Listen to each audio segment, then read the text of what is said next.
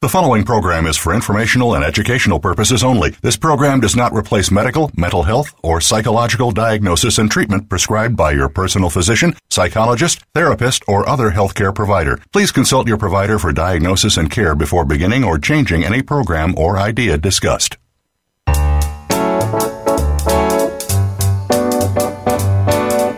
To Psych Up Live with your host, Dr. Suzanne Phillips. This is the show that brings you a psychological perspective on common and current life issues. Here is Dr. Suzanne Phillips. Hi, and welcome to Psych Up Live. Thanks for joining me. Today's show is about the connection between guns and suicide. It is not intended to sway your opinion about gun ownership. It is intended to save lives by preventing suicide. It is probably hard to believe that suicide occurs twice as often as homicide in the U.S., and that the majority of gun deaths are not from homicide or mass shootings or terrorism. The majority of gun deaths are suicide deaths. What do we really need to know about suicide to be more effective in its prevention? Our guest today is Dr. Michael Anestis. He's a leading expert on guns and suicide and the author of the book Guns and Suicide An American Epidemic. He is an associate professor of psychology and director of the Suicide and Emotion Dysregulation Lab at the University of Southern Mississippi. His research interests include suicide risk factors in firearms, the capacity for suicide, pain response, and emotion dysregulation. He was awarded the 2018 Edwin Shneidman Award the American, from the American Association of Suicidology for early career achievement in suicide research. Dr. Michael Anestis, it is my pleasure to welcome you to Psych Up Live. Thanks for having me. Um, Mike, let's um, set the stage by sharing some of your important facts about the demographics. Who commits suicide? What part of the country? What is the choice or the method used? Let's speak a bit about that. Yeah, certainly. So there are some pretty uh, wacky but telling stats about suicide. Um, about 75 to 80 percent of all suicide attempts in the United States are by women, and that's really a global phenomenon. But it flips around in terms of who dies by suicide. So three quarters to 80 percent of all suicide deaths in the U.S. are by men. Um, in terms of where, uh, it, it, varies depending on how you're chopping up the country, but suicide's more common in rural areas than in urban ones. Um, areas like the Mountain West have really high suicide rates, uh, whereas areas like the Northeast tend to have lower ones. Um, and what that maps onto, in large part, and, and, and consistent with what you and I are going to talk about today, um, is gun ownership. It's not the full story, but um, more than half of all suicide deaths in the United States are, are by firearms. Um, and this is true even though they're used in less than 5% of all suicide attempts. Um, and so, where there are more firearms, there are more firearm suicide attempts, uh, and subsequently, there's higher suicide rates. Um, so, the story of American suicide is typically one of middle aged or older adult men who die on their first suicide attempt using a firearm that they've likely owned for a long time, and that individual is probably someone that people around them didn't know was at risk for suicide until they were dead. Mm. Now, just to go back to the um, difference between men and women, so more women make an attempt. Why are they not dying by suicide, Michael? a lot of it has to do with choice of method. Um, and so, by far, the most common suicide attempt method for anyone in the United States is is intentional overdose, um, and that's particularly true for women. And it, part of the reason that doesn't bear out for deaths, though, is because it's a really low lethality method. And what I mean by that is only about two out of every, or two or three percent of all uh, intentional overdoses or suicide attempts that are intentional overdoses actually result in death. So the vast majority of folks who attempt um, using uh, a medication will survive, whereas firearms they die. Um, and so uh, men are far more likely to choose firearms, which have an 85 to 95 percent lethality rate. And so you see a flip in terms of who's most likely to try, but who's most likely to die. And so what folks don't realize about suicide is that it's it's really hard. Um, and if you think about that evolutionarily speaking, it makes sense. If it was really easy to die, um, our species wouldn't continue. Much far more miserable people would be dead, um, and it would be hard for our species to continue to exist, right? And so, suicide requires you to overcome a, a pretty natural and important barrier of, of self-preservation.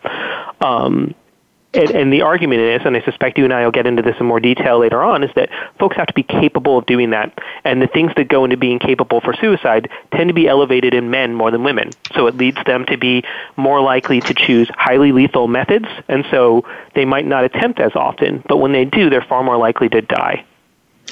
Okay. Now, one other question I had was a finding in your book, which was is this correct? 90% of people who have a failed suicide attempt, Mike, they do not make another attempt or they never die by suicide.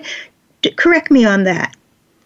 So it's that they will never die. So about 70%, and, and these are sort of loose estimates, right? It's hard to have an exact number on this, but the generally agreed upon number is that about 70% of folks who attempt suicide will never attempt again, and 90% will never die by suicide. and so what that means is is if you stop someone from using a specific method at a certain time, there's a good chance you stop them from ever using any method at, at any time. Um, suicide isn't our, our our best predictor of future suicide attempts is how many times you've tried in the past. But it's a terrible predictor. Most people who die die on their first attempt. In fact, most of them die in their first attempt with a firearm. Um, okay. And so the people who repeat their suicide attempts tend to use the same method over and over again. It's not the you know it's not the same story for everybody. There's there's changes for everyone, but it isn't that they tend to use a medication and then that wasn't really likely to work, and so then they try something that's more likely to work. That can happen. People tend to just have a vision of what suicide is and a method in mind that that they're comfortable with, and that's the method they'll use in multiple attempts. Um, and so if you stop them, they won't try again. They won't escalate. Um, they just will stop. And, and this is particularly important with firearms because, as I said earlier, almost all of them result in death, right? So they don't they don't get a second chance. So most people mm-hmm. try something like overdose and they survive and they never attempt again. Or if they do, they attempt with overdose again and chances are they'll survive. Um, the folks who try using a firearm don't get that second chance. Uh, they mm-hmm. just die. So it's maybe important for our listeners to hear right now, and you correct me, less people attempt suicide with guns than the other methods, like an overdose. But because of the lethality of guns, more people die by suicide by firearms. Yes, that's exactly right. So, a couple ways to think about this. Um, one is how common the methods are used. So, overdose is more than half of all suicide attempts, but it's only 16% of the deaths in most years. Mm. So, it's way overrepresented in how often people are trying, but actually doesn't make up that much of the folks who are dying. Firearms are the polar opposite. They make up less than 5% of all suicide attempts, but they make up more than half of all deaths. So people are almost never using them. And yet, more often than not, if they die, that's what they used. Um, and so it, it's yeah, it's a it's a matter of the lethality of the method um, makes a difference on that outcome. Okay, so let's go into the question people ask is why did they do it, and what you have some wonderful uh, material on theories in your book. Maybe you can share some of the myths and some of the theories um, that really make this whole situation make some sense. Yeah, sure. Um, so you know, one thing that's important to keep in mind is that, you know, when I talk about theories of suicide or what people do in general, I'm not talking about any one person's story, right? So everybody's suicide is different and everyone has their own sort of unique path and, and identity. So I don't want to, you know, oversimplify someone. So if someone's listening and say, that doesn't sound like my loved one, you're almost certainly right. Um, but you can still learn a lot from zooming out and talking about, well, in general, what does this look like for people? And, and there are a couple of theories that have really driven how I think about this and how a lot of other scientists who do what I do think about this. One of them is Thomas Joiner's interpersonal theory of suicide. And the other sort of came out of that, and it's, it's David Klonsky and Alexis May's three-step theory of suicide. And what both of these say is that what makes someone attempt or want to die by suicide um, is a couple of things. One of them is, is your desire, and, and I think all of us kind of intuitively know this, and neither theory says they're saying something totally new, but what they say is, is there's the desire for death and there's the ability to do it. And so the de- desire side is the first part of your question, Suzanne, which is what, what makes someone want to do this? Um, and the theories differ a little bit, but, but they agree on a few things. One is, is feeling a lack of connection. Um, we're very social creature um, by nature. And so the more that those connections feel frayed, um, the more we're at risk for a whole bunch of bad outcomes, the kinds of outcomes that make us miserable. And, and misery is, is a path to thinking about dying.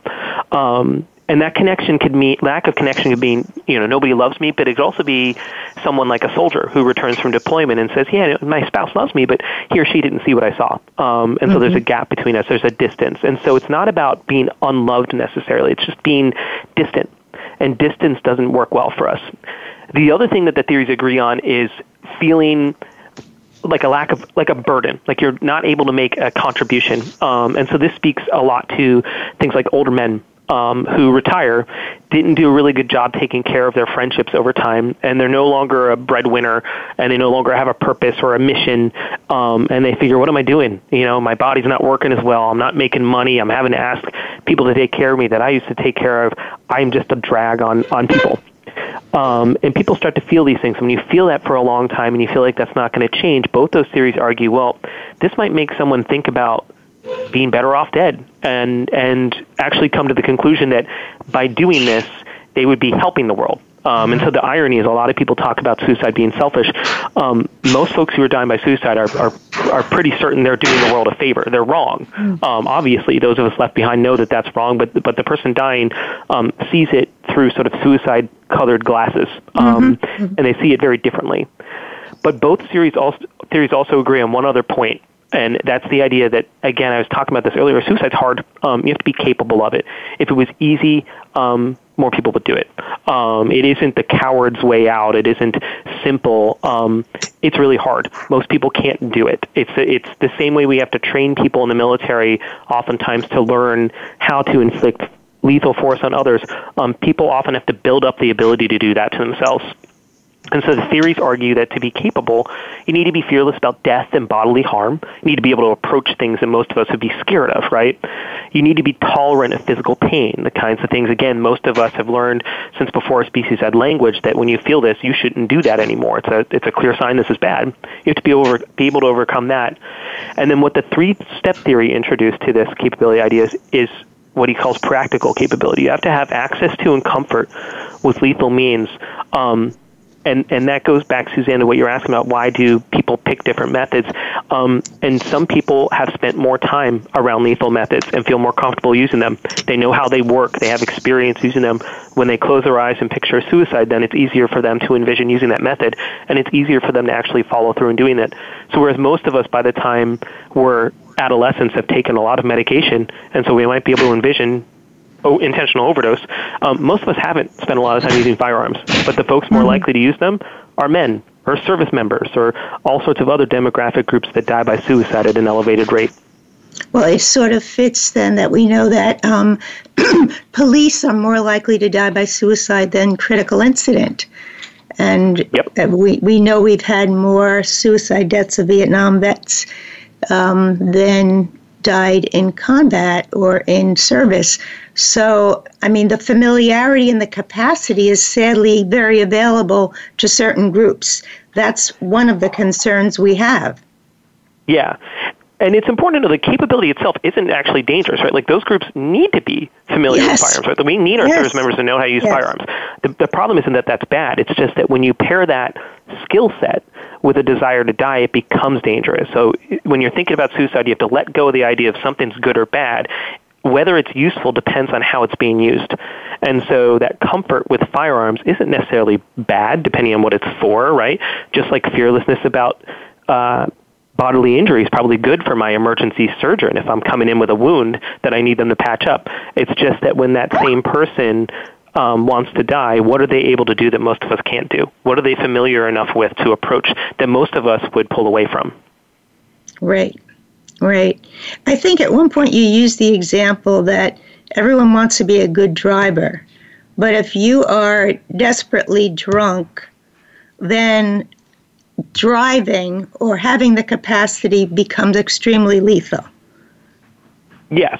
The idea is that there are certain times a, a skill becomes a liability or a practice becomes a liability, um, and that you know goes into how we think about keeping people safe, which is the idea yes. that there are certain times that maybe you don't want to be around that skill or that item because you're, you're thinking differently than you normally do.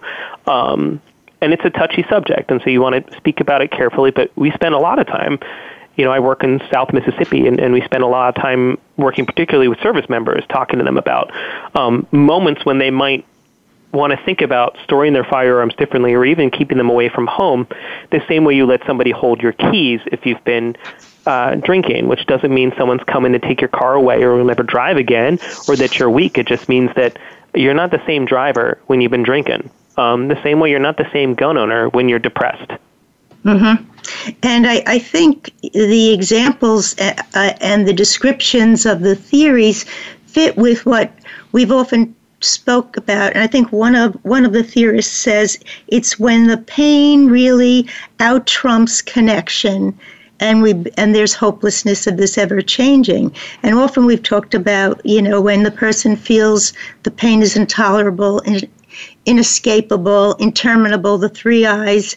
Their thinking has become compromised at that point. But it's a very similar um, focus on hopelessness what you add and what these theories add is when you add hopelessness to capacity to, to um, take one's life or to suffer or to- tolerate pain with a lethal means, we're in a very dangerous place.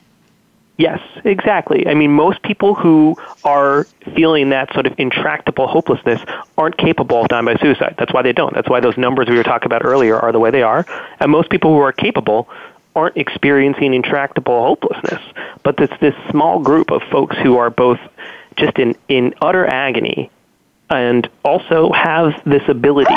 And those are the ones I'm most scared about. And it doesn't mean I don't take someone seriously about suicide if they aren't a gun owner or if they're a female or anything else. Absolutely not. A thorough risk assessment uncovers all sorts of ways to, mm. to understand risk.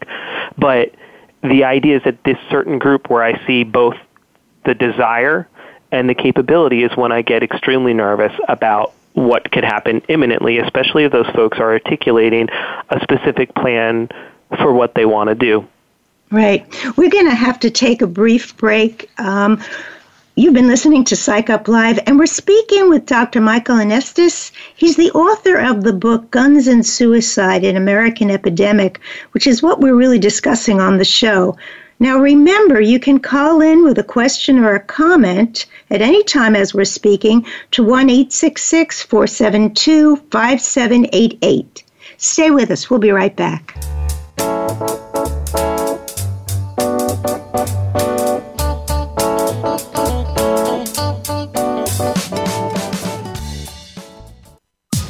Streaming live, the leader in Internet Talk Radio, VoiceAmerica.com. Join Chris Epting every week for The Moment. Chris talks to some of the most amazing people you'll ever meet, including authors, artists, and athletes. And that's just the A list. These celebrities and public figures have interesting stories that all showcase the moments that their lives took a certain dramatic turn, changing them forever and shaping them to be the person that they were meant to be. Listen for The Moment with Chris Epting, Thursdays at 10 a.m. Pacific, 1 p.m. Eastern on the Voice America Variety Channel. There are many people who claim to be dog experts, yet they don't really provide a connection between dog owners and their best friend. This is where the BS stops. Listen for Taming the Wild in Your Dog with expert, author, and nationally recognized dog trainer Brian Bailey. Each show has experts, professional trainers, and veterinarians to give you the right answers. Listen for the safety and well being of your dog. Listen every Wednesday at 1 p.m. Eastern Time, 10 a.m. Pacific on the Voice America Variety Channel. Have you ever experienced the joy of living? Not just aspects of your life, but the true joy of life itself. Barry Shore has. You could call him an ambassador of joy. From a successful entrepreneur to becoming a quadriplegic due to a rare disease to his ongoing recovery through swimming and physical rehabilitation. Barry now presents his gifts to others as host of The Joy of Living. All you need to do is tune in. Listen live every Tuesday at 10 a.m. Pacific Time and 1 p.m. Eastern on the Voice America Variety Channel. Think you've seen everything there is to see in online television? Let us surprise you. Visit VoiceAmerica.tv today for sports, health, business, and more on demand 24 7.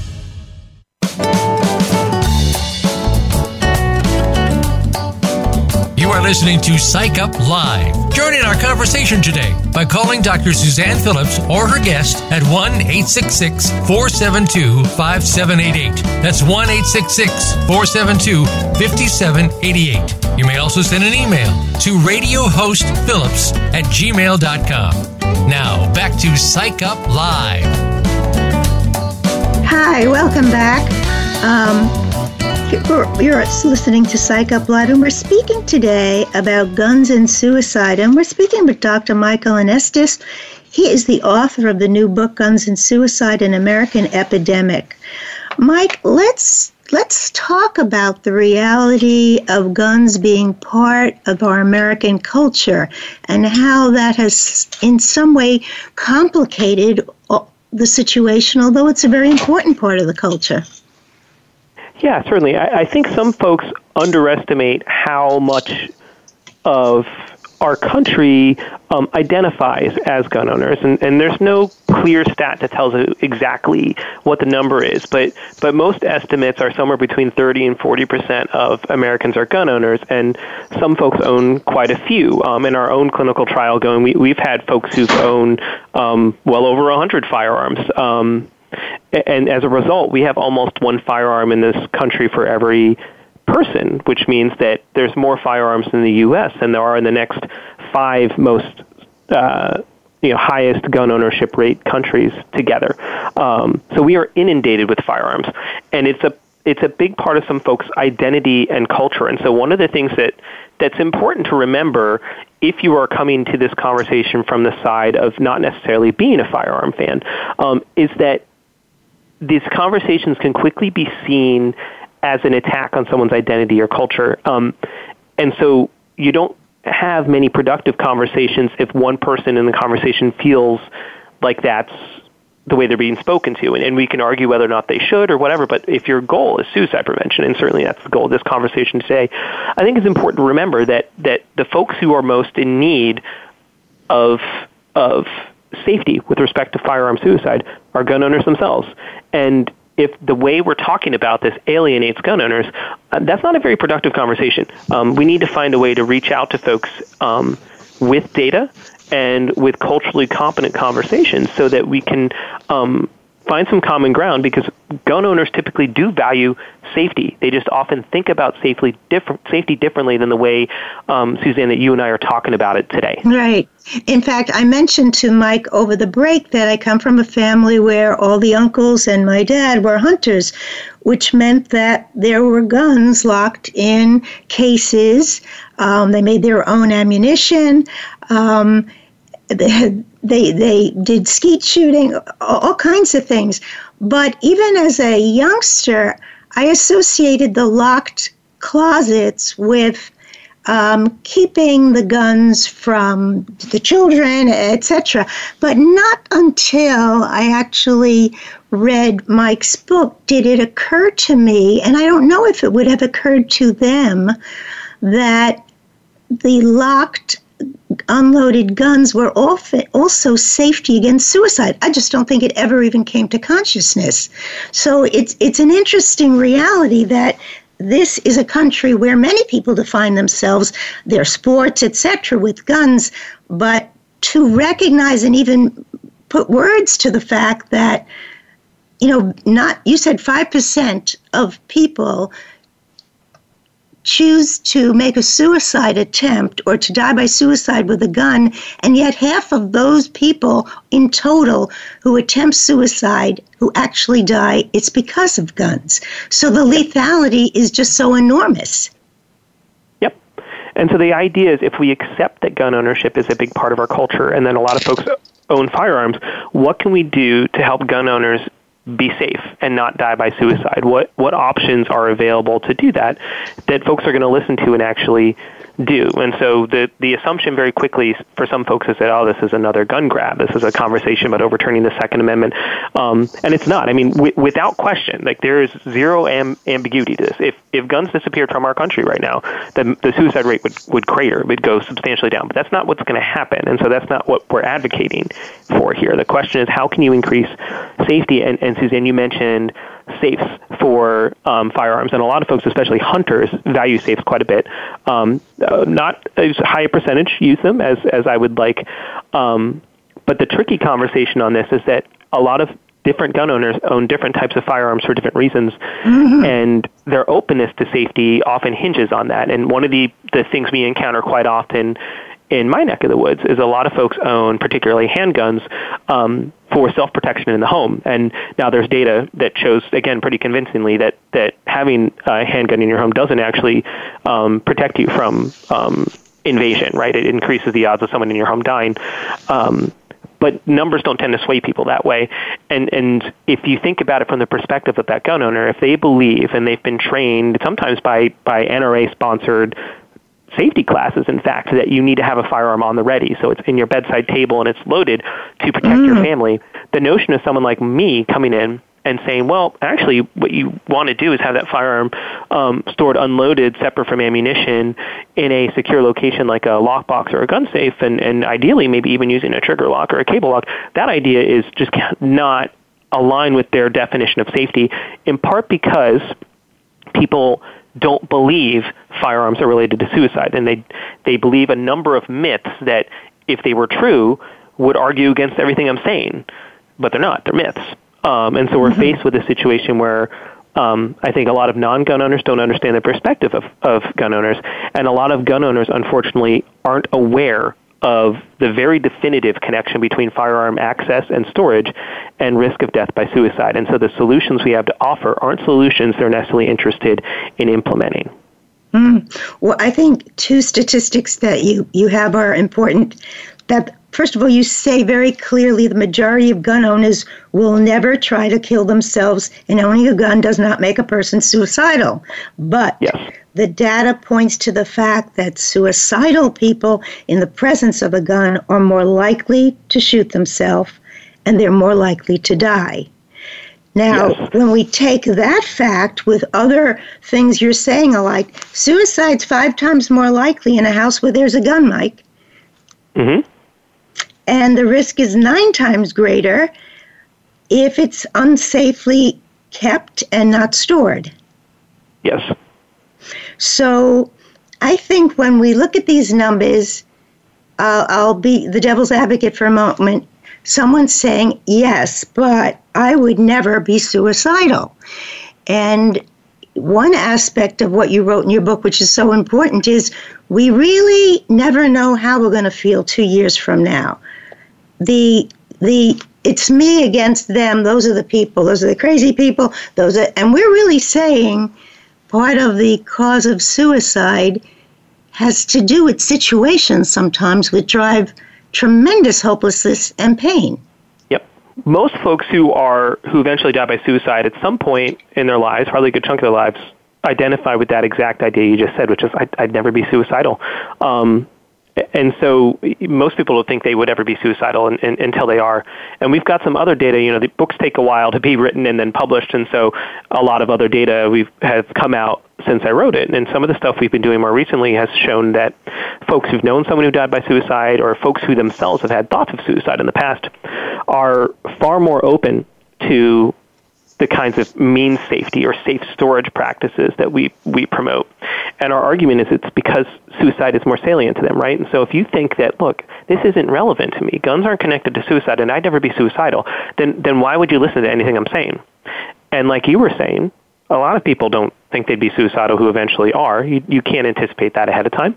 Um, and so the argument isn't that we want people to have been suicidal so they relate to it. And we certainly don't want people to know people died by suicide, but we need to do a better job in this country of making suicide salient to people. And part of that is talking about it more often um, and having credible messengers talk about it. You know, gun owners who talk about, hey, I have dealt with this in the past so that someone can see someone who's like them um, talking about this so that it can change their perspective on whether it's relevant to them and they should should do something about it. If if most Americans close their eyes and picture a suicidal person or certainly someone who died by suicide, um, the picture they have would be fundamentally different than the demographics that you and I talked about at the beginning of this conversation. It's in this kind of incorrect perception, I think, is driving folks to not listen. Well, and, it, and of course, that bears on, let's say, the way men show hopelessness. Very few men call their friends, sit down with a cup of coffee, and say, I'm feeling hopeless, I'm feeling despair, I don't know if I want to live. But rather, men engage in risk very risky behavior. There's over drinking, or there's uh, increased road rage, or there are risks taken in other ways. Simply, men and women are wired differently, and men show desperation in different ways. But those desperate ways bring a person closer to capacity, which is fearlessness, tolerance for pain, the kinds of things you spoke about that makes a person more capable of considering suicide as an option in the face of pain and hopelessness. Yeah, and I would argue it goes even to a higher level than that. So even if we zoomed out from men, there's a, a guy named Joe Franklin um, who studied, I think, or published, I think, is the scariest but one of the most important studies I've ever seen. It shows that we're no better now at prospectively predicting who's going to die by suicide than we were in the 1950s. It's just above a coin flip. And what that tells us is that all the things we think about depression, substance use, desperation, unemployment, divorce, all these things that are obviously also very important to suicide because no one's saying it's just about guns. It's, it's all those things too. But all those things tell us basically nothing about who's going to to die by suicide. We're not very good at it, at picking up the signs. And then if you zoom into what you said about men, it's even harder because um, they express things differently. And in fact, men are far less likely to engage with mental health resources in general. And if they do, they're more likely to underreport their thoughts of suicide. So if, if all of our interventions are about waiting for someone to come tell me I'm thinking about dying and then seeking out help and getting directed to evidence based help, um, that's a heck of a lot of barriers, right? And so mm-hmm. you start to think about desire and capability and saying, well, I'm not arguing we should ignore desire. We should keep doing everything we're doing with it and do more of it. Um, I'm arguing that we've been ignoring capability. And that when you talk about the specific method and you implement things to lower someone's capability at the population level, you make everyone less able to act on their thoughts. So if I don't know that they're suicidal, they're still less likely to die. And what I mean by that is let's make them have less practical capability. Let's do something about their access to firearms when they're suicidal so that if I don't know they're suicidal and they don't tell their buddy or their spouse that they're suicidal and they don't get any help, they're still more likely to be alive because they don't have the easy access to the firearm at that worst moment. And rather than becoming that status, someone who dies, um, they fall more into that group of folks who um, never attempt, or they choose a lower lethality method and, and they survive and, and don't die. But as I say that, keep in mind that most folks don't just find another way. By far the most common myth I encounter is if you stop them from using a gun, they'll just find another way. Um, the data argue forcefully against that over and over and over again. But even if we ignored data and just said they are going to find another way, they're going to find a way they're more likely to survive. And so when you're thinking about protecting these folks from dying, you have to consider everything, Suzanne, you were saying about how folks express themselves or don't express themselves and figure out if my intervention is, should it be focused on them coming forward with their thoughts and feelings, or should it be on protecting them whether or not I know what their feelings are in the first place? Mm-hmm. So let's talk then about what you suggest in the book as means safety. Yeah, sure. And so means safety simply means making a specific method for suicide either less deadly or less available for an attempt. And so it's not specific to guns.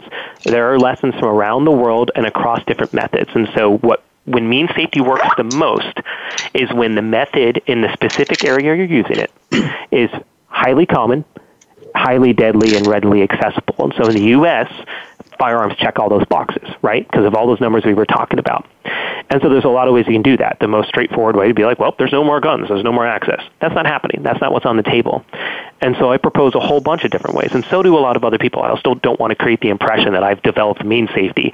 Um, uh, there's a whole lot of folks suggesting and studying this. Um, but what I'm advocating for here is a couple of things. One could be some legislation, but legislation that doesn't threaten the Second Amendment, but has evidence showing that it lowers the overall suicide rate, not just the firearm suicide rate. I don't want to change how they die. I want to stop them from dying. It's got to lower the overall rate. And that's things like universal background checks, mandatory waiting periods, permit to purchase laws, and extreme risk protection orders. Um, but there's also non-legislative approaches like I'm studying in the clinical trial I'm doing now, which is getting folks to store their firearms more safely in general, even if they're not suicidal now, because again, who knows when they will be in the future, and we don't make our best calls about safety when we're upset and also just getting them to think about, well, if I do get upset, or someone else in my my family or my household is, um, maybe I need to store it away from home temporarily. Um, and that's what means safety is. It's simply trying to set yourself up so that in your worst moment, um, you're less likely to have ready access to something that's almost certain to kill you. Mm-hmm. One thing that really um, struck me was the simple example of bridges that had been noted as places where people jumped to commit suicide. And that when they changed the um, the stanchions, etc., on those bridges, the numbers dropped, and you didn't see an increase in other ways of committing suicide or taking one's life. So that, uh, in a very simple way, just making things safer really does deter suicide. That's what you're suggesting with the, the possible legislation and some of the um, unloaded, locked, safe means with, with firearms. Yes, exactly. And with the bridge data, um, you know, it's tricky because no one bridge impacts the suicide rate very heavily, right? Even right, the most right. common bridge, even the Golden Gate Bridge, has a small number of folks. Um, but the flip side of it is that um, some folks out of New Zealand published a study, um, you know, about a decade or so ago, showing also that when you take a barrier away from a place that used to have a lot of jumps, the the, the deaths come back. Um, Mm. So those, you know, the bridges are, like you said, a straightforward and very you know visceral and easy to understand example of how this could work. Um, but it's also an example of a method that isn't going to have a huge impact on the overall national suicide rate because not that many folks in the U.S. are dying by jumping. It's still Right. a worthwhile cause. Any life saved is vital and important. Right. Um, but where you're going to see us bend the curve on the suicide rate is when you focus on the method that causes the most deaths. And, and in the U.S., that's a story of firearms. In other countries, it's a different story. And that's I'm why gonna- I'm gonna- has worked on different methods elsewhere. I'm going to stop you for a minute. We're going to have to take a brief break, and we're going to come back and talk about means safety and more. You've been listening to Psych Up Live. We're here with Dr. Michael Anestis, author of the new book, Guns and Suicide An American Epidemic. Stay with us.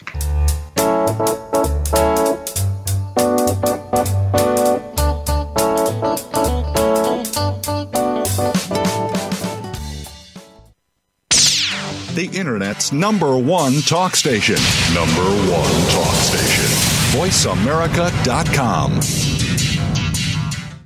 Do you understand your feline friends as well as you'd like? Why do they behave the way they do? If behavior issues get out of hand, how do you fix things? Get the answers and more when you listen to Cat Talk Radio with host Molly DeVos. We'll give you the straight facts, offer some tried and tested ideas, and alert you as to what's being done in this country and worldwide to save cats and shelter challenges. Cat Talk Radio, every Friday at 5 p.m. Eastern Time, 2 p.m. Pacific, on Voice America Variety.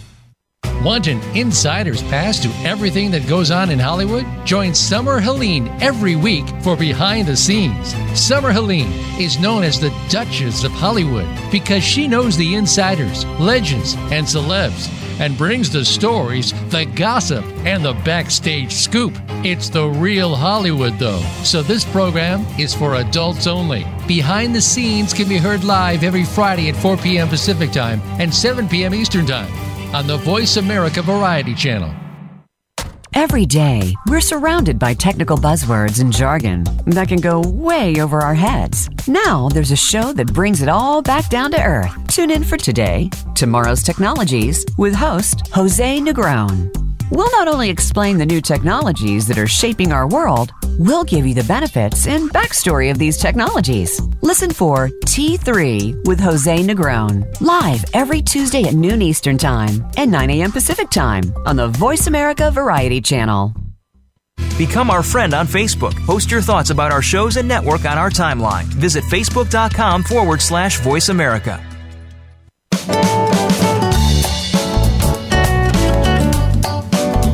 Are listening to Psych Up Live. Join in our conversation today by calling Dr. Suzanne Phillips or her guest at 1 866 472 5788. That's 1 866 472 5788. You may also send an email to radiohostphillips at gmail.com. Now, back to Psych Up Live.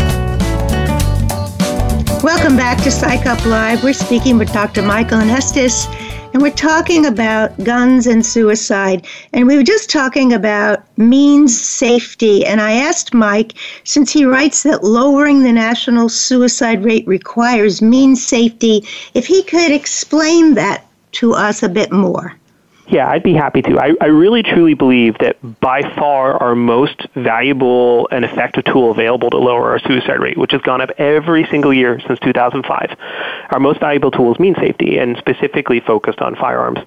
Um, and I base that off of examples throughout history and other cultures across methods. Um, and so a few examples jump out that I thought it's worth taking a moment to talk about really quickly. And the first one is from the mid 20th century in the UK, where uh, the example I often give is Sylvia Plath, who was a famous poet and novelist um, who died by suicide in the UK by sticking her head in the in, in the oven. And I, you know, you don't typically like to talk about methods and and and celebrities. I'm certainly not trying to sensationalize anything, but I mention that because it stands out as unusual in most people's minds, but it was by far the most common method back then. And the reason why is because the carbon monoxide content in domestic gas was so high. So people weren't doing that to burn themselves. They're doing it because they inhaled toxic gas and died. And so around the middle of the 20th century, the UK government said, you know, maybe it's not a good idea to be pumping toxic gas into people's homes. Um, and so they detoxified it. And the suicide rate by that method plummeted by about 80 to 90 percent. But what's more important is that the overall method, overall suicide rate in the UK dropped between 30 and 40 percent. So suicide rates by other methods stayed the same. They didn't just find other methods; they just stopped dying by the most common method, and their suicide mm-hmm. rate w- went way down and stayed down. Mm-hmm. And so that's one example. Another example is more recent, and that's in the last, since the, really the turn of the century over in Sri Lanka, they were having a terrible problem with folks dying using pesticides and they implemented means safety in a couple ways. One way is they went around to a lot of farms and they, they helped build lock boxes for the pesticides. So it was just a little bit more complicated to get to them. They made them a little bit less accessible, which is similar to what you and I were talking about with, with locking up your firearms. And mm-hmm. they also just took the most lethal uh, brands of pesticide and just took them off the market. And, and what they saw was the overall suicide rate in Sri Lanka dropped by 50%. Wow. Um, so again, not a small drop and not just a drop in one method. The overall rate cratered. Um, but the last example is most relevant to what you and I are talking about, and that comes from the Israeli Defense Force. Um, again, since the turn of the century, and, and um, for folks not familiar, in, in Israel there is mandatory military service for young adults, and and they noticed in the IDF or the Israeli Defense Force that this group of sort of 18 to 24 year olds were, were dying at a really elevated rate on the weekends, typically Saturdays, I believe, um, with their military issued firearm, which they brought home with them. And so they just shifted the policy and they said, look, you can't bring your firearms home on holiday or weekend. And the suicide rate amongst those those young soldiers uh, dropped by 40%. So again, not mm. small reductions, and they didn't just start dying by other methods or on other days. They, they stopped dying. Um, and so when I see, I think means safety can make a meaningful impact. I'm not just making this up because I have a belief or an agenda about firearms, and I'm not under the impression that firearms is the answer for every place around the world. Japan, for existence, there's very few firearms and a high suicide rate. Yeah, they would need a different solution than we would need. The answer isn't the same for everyone. It, it means safety works when you take the most common, highly lethal method in a specific area, and you make accessibility or lethality go down. Um, and sure, eventually something else may take its place. Um, probably not something as lethal as firearms. Um, but at that point, you'd start talking about means safety for that method. Um, and it, it's important to note, though, when I say this stuff, Suzanne, I'm not saying do this and ignore depression. A lot of folks hear me talking about guns and they think I'm only talking about guns or I'm saying nothing else is important. I just really want to, harp on the fact that I'm not. Um, I, I train our clinicians in our community clinic on suicide risk assessment here all the time, and we're certainly not ignoring their mental health problems or their life struggles. The idea is that what we've been doing is good and it's not good enough. Um, we're not doing this with firearms, so keep doing the other stuff. That's important too, but that other stuff does not wipe away the importance of the gun. Um, we also have to directly address firearms with means safety. Well, when I think of the being in the field for many, many years and spending every Saturday before Thanksgiving at the Society for the Prevention of Suicide, the foundation, um, it's a survivor day. The room is packed with hundreds of people who have lost a mother, a brother, a child, etc. And when you put it in perspective for for all of us to hear that for all of our efforts and even for peer counseling and groups where you see people talk about what their experience has been to lose a child or lose a spouse, we have not dropped the rates at all. So, as you say, do we have to continue with that kind of intervention? It's incredibly important. But without addressing the availability of a lethal means of suicide, I don't know that the rates would drop. I feel fairly confident they won't, and I think we have decades of data that back that up, and that's not an insult to the work that folks are doing with with psychotherapy and support groups or whatever you're talking about in any given conversation, um, all of that is wonderfully valuable. It's just insufficient. You don't get a full answer when you only address half the equation. We're only addressing desire. We're not addressing capability. So you and I are only talking about capability in this particular conversation, but I don't think either you nor I are thinking that's all we should do. We're just saying we haven't been doing it and it hasn't been working. So perhaps we should. It would be great if gun advocates, a really terrific thing would be for gun advocates to advocate for means safety. Because if some respected member of your association um, really believes that we can enjoy guns as part of our culture and our, uh, our sport, but we also are accounting for the potential lethality of them, that would be a terrific thing.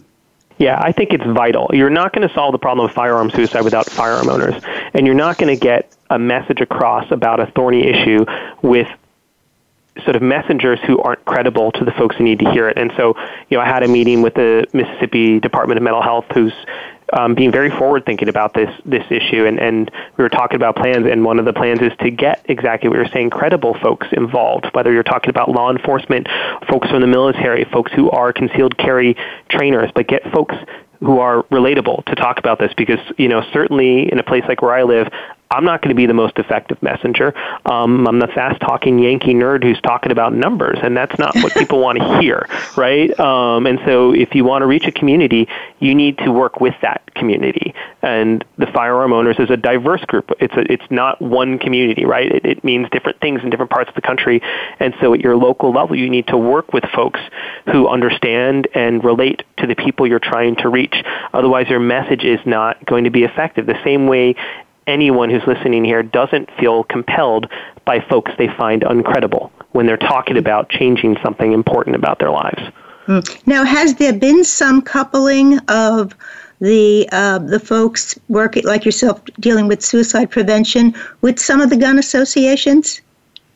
There have. There's been a number of, of methods. Uh, people have done that. Um, the data on how effective these collaborations have been isn't clear yet, and, and there's always the question of who to collaborate with. Is it a gun lobby? Is it a gun manufacturer? Is it gun owners? Is it guns uh, shops? Is it uh, gun safety trainers? And I think a lot of different people about around the country are trying different methods, and it'll be interesting to see um, what works the best or whether there is one particular approach that stands out. But yes, different groups, whether you're talking about the American Association of Suicidology, who I work with quite a bit and is doing a lot of this type of work, or the American Foundation for Suicide Prevention, um, or a lot of not national groups like those, but more local groups, um, there are plenty of collaborations where you're seeing a lot more representation of multiple perspectives on the team that's trying to develop the intervention or to study the problem.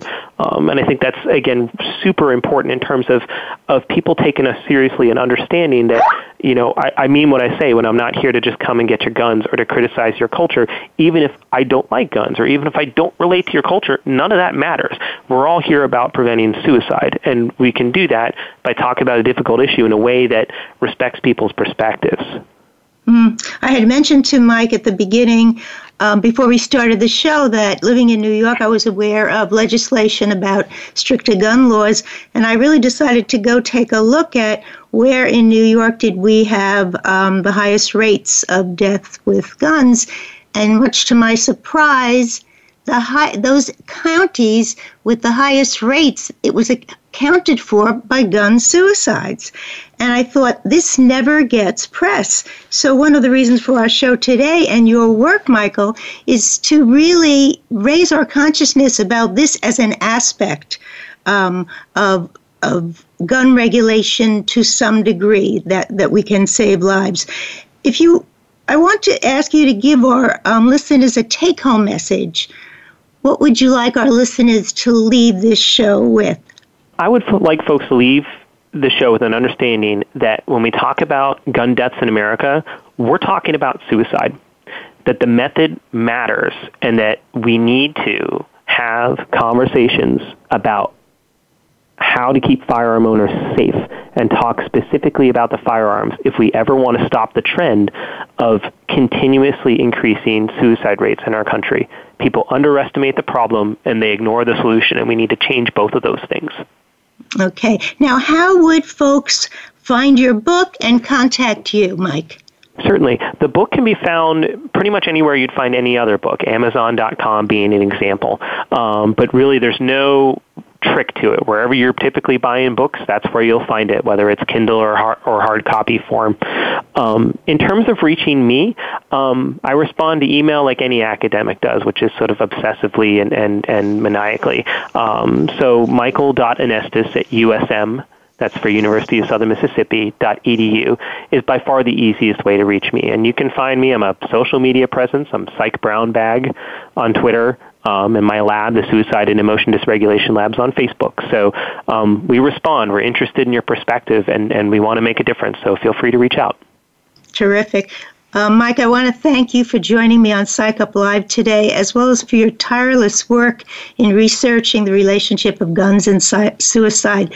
Your mission is really a mission to save lives. It's it's a very important one. Thank you so much for all our listeners and from me. Thank you for the opportunity. Okay, I want to thank my listeners and remind you that this show and any prior show can be heard as a podcast on my host site. This show will be a podcast by 6 p.m. Eastern tonight. It can be accessed on your iPhone, on the app for iTunes, Stitcher, etc. Feel free to drop me a comment or a question at radiohostphillips at gmail.com. But until next week, remember take care, thanks, be safe, and be listening. Thank you for tuning in to Psych Up Live. Please join Dr. Suzanne Phillips for another edition of our programming next Thursday at 11 a.m. Pacific Time, 2 p.m. Eastern Time on the Voice America Variety Channel. Until then, be well and be listening.